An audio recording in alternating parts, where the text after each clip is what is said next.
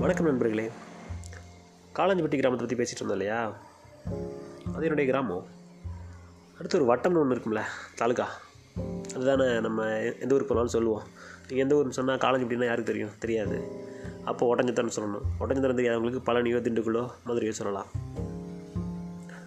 அந்த அடிப்படையில் எங்களுக்கு சொன்னால் நாங்கள் ஒட்டஞ்சத்திரக்காரன்னு சொல்லிக்குவோம். சரி. இந்த ஒட்டஞ்சத்திரத்தோடைய சிறப்புகளை பற்றி தான் பேசலாம்னு நினைக்கிறேன். ஒட்டஞ்சத்திரம் வந்து ரொம்ப ரொம்ப அற்புதமான ஒரு ஊர். ஏன்னு கேட்டிங்கன்னா தமிழ்நாட்டிலேயே அதிகமான காய்கறி உற்பத்தி செய்கிற ஊர் ஒட்டஞ்சத்திரம் தான். ஒட்டஞ்சத்தில் இருக்கக்கூடிய காந்தி மார்க்கெட் சொல்கிறாங்க இல்லையா? அந்த மார்க்கெட் தான் கோயம்பேடுக்கு அடுத்தபடியாக ஒரு பெரிய மார்க்கெட்னு சொல்லலாம். கோயம்பேடு வந்து உற்பத்தி சந்தை கிடையாது. வெவ்வேறு ஊர்லேருந்து வர்றது. ஆனால் ஒட்டஞ்சத்திரத்துலேருந்து வர்ற காய்கறிகள்லாம் பார்த்திங்கன்னா சுற்றி இருக்கிற கிராமங்கள்லேருந்து வர்ற காய்கறிகள் அப்படிங்கிறதுனால அப்படியே வந்து புத்த புதிய பொலிவோட அந்த காய்கறிகள்லாம் இருக்கும். காய்கறிகளும் ஒட்டஞ்சத்திரமும் பிரிக்க முடியாதவை. அண்டை மாநிலங்கள் மட்டும் இல்லாமல் வட மாநிலங்கள் வரைக்கும் வந்து ஒட்டஞ்சத்திரலேருந்து காய்கறிகள்லாம் போகுது. நாங்கள் ஒட்டன் சத்திரம்னு அழுத்தம் திருத்தமாக சொல்ல மாட்டோம். ஒட்டஞ்சத்திரம் சத்திரம் அப்படி தான் சொல்லுவோம். ஒட்டஞ்சத்திரத்தில் நிறைய நினைவுகள் உண்டு அந்த ஊருக்கு. என்னென்னு கேட்டிங்கன்னா ஒரு காலத்தில் விவசாய சங்கம் ரொம்ப பலமாக இருந்துச்சு. நாராயணசாமி நாயுடுன்னு சொல்லிட்டு ஒரு பெரிய விவசாய சங்க தலைவர் இருந்தார். அது போன தலைமுறைக்காரங்களுக்கு தெரிஞ்சிருக்கும். அந்த சங்கம் வந்து இங்கே இருந்துச்சு. ஒட்டஞ்சத்திரத்தில் வந்து பஸ் ஸ்டாண்ட் இப்போ இருக்கிற பேருந்து நிலையத்துக்கிட்ட அதோடைய அலுவலகம் இருந்துச்சு. அப்போ ஒரு பிரச்சனையில் வந்து அந்த கட்டடம் வந்து இடிக்கப்பட்டது. அப்போது மிகப்பெரிய ஒரு விஷயமாக அதை பேசுவாங்க. இடிக்கப்பட்ட வரலாறு. இன்றைக்கி இவர் நாராயணசாமி நாயுடு இல்லை அந்த சங் அந்த கட்டடம் இல்லை. ஆனால் அவர் கொடுத்த பச்சை துண்டு எல்லா பக்கம் இருக்குது ஒட்டஞ்சத்திரம் பகுதியில் எந்த விவசாயம் பார்த்தாலும் கட்டாயம் ஒரு பச்சை துண்டு ஒரு பருத்தியாலான ஒரு பச்சை துண்டு வந்து கழுத்தில் போட்டிருப்பார் தலையில் உருமா கட்டியிருப்பார். தலைப்பாக நாங்கள் உருமான்னு சொல்லுவோம். அது மாதிரி. அதே மாதிரி பார்த்தீங்கன்னா ஒட்டஞ்சத்திரத்தில் வந்து பிரிக்க முடியாத ஒரு உணவுப் பொருள்னா தக்காளி. எல்லா வீட்லேயும் தக்காளி குழம்பு இருக்கும். சளிச்சு போயிடும் எல்லா பேருக்கும் என்னடா அது எப்போ பார்த்தாலும் தக்காளி அப்படின்னு. இருந்தாலும் தக்காளி சாப்பிடுவோம். இன்றைக்கி இருக்கிற அந்த ஜெனட்டிக்கலி மாடிஃபைடு அல்லது சொல்கிறாங்க இல்லையா மேம்படுத்தப்பட்ட மரபணு மாற்றப்பட்ட அதெல்லாம் ஒன்றும் கிடையாது. அந்த தக்காளி உண்மையிலே நல்ல நட் தக்காளி. அந்த தக்காளி எடுத்து கொண்டு வந்து நீங்கள் ஒரு மேஜையில் வச்சிங்கன்னா ஒரு நாள் நல்லாயிருக்கும். மறுநாள் நைட்டு என்ன ஆகும் அதோடைய காம்பை எடுத்த பிறகு இருக்கிற அந்த பகுதி இருக்கு இல்லையா? அந்த லைட்டாக அப்படியே வெள்ளை கலரில் விரிசல் விடும். பூசணம் பிடிச்ச மாதிரி லைட்டாக அப்படி உடையும். நெடுக உடஞ்சி தண்ணியாக ஒழுக ஆரம்பிச்சிடும் தக்காளி வச்ச இடத்துல ஒரு பெரிய தண்ணி கோடு இருக்கும். அதான் நல்ல தக்காளி. இப்போ இருக்கிற தக்காளி வந்து எப்படி இருக்கா? கிடையாது. நீங்கள் எடுத்து எறிஞ்சு நாலு சேர்த்துருவான். தக்காளின்னு சொல்கிறத விட ரப்பர் பந்து தான் சொல்லணும். அதனால் ஒரு தக்காளியின் உடைய தலைநகரத்திலேருந்து பிறந்து வந்தங்கிற முறையில் எனக்கு அது ரொம்ப வருத்தமாக இருக்குது தக்காளியோடைய அழிவு இப்படி ஆகிப்போச்சு அப்படின்னு சொல்லிட்டு. அதெல்லாம் என்ன பண்ணுவாங்க பார்த்தீங்கன்னா எல்லா வீட்டிலும் தக்காளி குழம்பு இருக்கும். பெருசாக எதுவுமே செய்ய மாட்டாங்க. ரெண்டு தக்காளி அப்படியே அறுத்து போட்டு ரெண்டு பச்சை மிளகா ரெண்டு சின்ன வெங்காயம். சும்மா வச்சாலே போதும். அது வாட்டுக்கு தக்க தக்க தக்கன்னு வந்துடும் அப்படியே சிவப்பு கலரில் இருக்கும். வேறு எதுவும் போட வேண்டாம் நீங்கள் மஞ்சள் போட வேண்டாம் எதுவுமே போட வேண்டாம். அப்படியே ஒரு அஹ், சிவப்பு கலரில் இருக்கும்.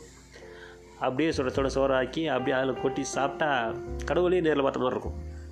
அதனால் எங்கள் உடம்புல வந்து ரத்தத்துக்கு பதிலாக ஒவ்வொரு உடஞ்சிரத்துக்காரோடைய உடம்புலையும் தக்காளி சாறு தான் ஓடுது அப்படின்ட்டு நாங்கள் அதிகாரம் நம்பிட்டுருக்குறோம் இது ஒன்று அதே மாதிரி வெங்காயம். வெங்காயத்தை பொறுத்த வரைக்கும் சின்ன வெங்காயம் பெரிய வெங்காயம். சின்ன பெரிய வெங்காயத்தை வந்து நான் பெல்லாரி வெங்காயம் சொல்லுவோம். பெல்லாரிங்கிறது உங்களுக்கு பெரிய கர்நாடகாவில் இருக்குது அங்கேருந்து வந்திருக்குன்னு நினைக்கிறேன். அது பெரும்பாலும் நாங்கள் சமையலுக்கு அதிகம் பயன்படுத்துறதில்ல. இப்போ நிலைமை மாறி இருக்கலாம்னு நினைக்கிறேன். முதல்ல எல்லாம் அப்படி பயன்படுத்த மாட்டோம். சின்ன வெங்காயம் தான். சின்ன வெங்காயமே நல்ல பெரிய அளவில் இருக்கும். மருத்துவ குணம் வாய்ந்தது. வெங்காயம் வெங்காயம் விட்டால் தக்காளி தக்காளி விட்டால் கத்திரிக்காய். அப்புறம் முருங்கை. இதுதான் வந்து அந்த ஏரியாவில் வந்து ஒரு பெரிய விவசாய சுழற்சியாக இருக்கும். தக்காளியால் வாழ்ந்தவரும் உண்டு வீழ்ந்தவரும் உண்டு. ஒரு நாள் வந்து தக்காளி வந்து ஒரு கூடை வந்து ஒரு கூடைங்கிறது பத்து கிலோ கொண்ட கூடை. ஒரு நாள் ஐம்பது ரூபாய்க்கு விற்கும். விவசாயம் இப்படி சோர்ந்து போயிருப்பார். நூறுரூவாய்க்கு விற்கும் நிமிர்ந்து நடப்பார். இரநூறுவாய்க்கு விற்கும் கம்பீரமாக நடப்பார்.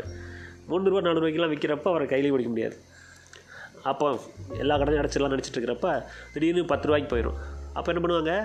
தக்காளியை வந்து காட்டிலேருந்து பிடுங்கினாலே நஷ்டமாயிரும். அப்படி பிடுங்கிட்டாலும் ஒட்டந்தரத்துக்கு கொண்டு வரதுக்கான போக்குவரத்துக்கு கூலி இருக்கு இல்லையா? அது கட்டுப்படி ஆகாது. அதனால் கிடைக்கிற பக்கம் தள்ளி விட்டுருவாங்க. இல்லாட்டி வேறு வழி இல்லாட்டி ரோட்டில் கொட்டிடுவாங்க சாலையோட இரண்டு பகுதியிலும் தக்காளி காடு மாதிரி இருக்கும். அப்படியே சிவப்பாக இருக்கும். உலகத்தோட எந்த பகுதியிலும் நீங்கள் தக்காளியை வந்து அப்படி பார்க்கவே முடியாது. அப்படியே மாடு மேயும் ஆடு மேயும் எல்லாமே இருக்கும். சிலர் வந்து வந்து என்ன பண்ணுவாங்கன்னா ஆடு மேய்க்கிறவங்கள சொல்லிடுவாங்க ஆஹ், மேய விட்ருங்கப்பான்னு சொல்லிட்டு காசு வாங்கிக்குவாங்க. அது வந்து அப்போது ஆடுகள் மாடுகள்லாம் வந்து அந்த சிலுமையான தக்காளியை கடித்து சாப்பிட்றப்ப அப்படியே சாறு ஒழுகும். அப்படி ஒழுகிறது வந்து சாறு கிடையாது. அது விவசாயியோடைய ரத்தம் அது. அப்படிப்பட்ட பகுதி ஒட்டஞ்சத்திரம் பகுதி. ஒரு சின்ன ஒரு ஒரு ஒரு காட்டை மேட்டை கொடுத்தீங்கன்னா கூட ஒட்டஞ்சத்திர விவசாயி அந்த குடியானம் என்ன பண்ணுவான்னா அந்த குடும்பமே உட்காந்து அதை சீர்திருத்தி சீர்திருத்தி கொண்டு வந்து ஒரு நல்ல ஒரு விவசாய நிலமாக மாற்றி அதில் நாலு காய்கறிகளை போட்டு அந்த குடும்பம் ஒரு பதினஞ்சு வருஷத்தில் மேலே வந்துடும் அப்படிப்பட்ட உழைப்புக்கு சொந்தக்கார மக்களுக்கு கூடிய ஊர் தான் ஒட்டஞ்சத்திரம். அந்த ஒட்டஞ்சத்திரத்தில் வந்து இன்னொரு விஷயமா இருக்குது என்னென்னு கேட்டிங்கன்னா புகையிலை வந்து நிறையா இப்போ வந்து பயிரிடுவாங்க. இப்போ குறைஞ்சிருச்சு. புகையிலை ஆராய்ச்சி மையம் அங்கே வேடசந்தூரில் இருக்குது எல்லா ஏரியாவிலையும் புகையிலை இருக்கும். புகையிலை போட்டிருக்கிற இடத்துல பார்த்திங்கன்னா ஒரு வாசம் அடிக்கும். புகையிலை வந்து ஒரு குடோன் மாதிரி ஒவ்வொரு வீட்டில் வச்சுருப்பாங்க. உள்ளே போனீங்கனாலே ஒரு மனம் அப்படி ஒரு மனமாக இருக்கும்.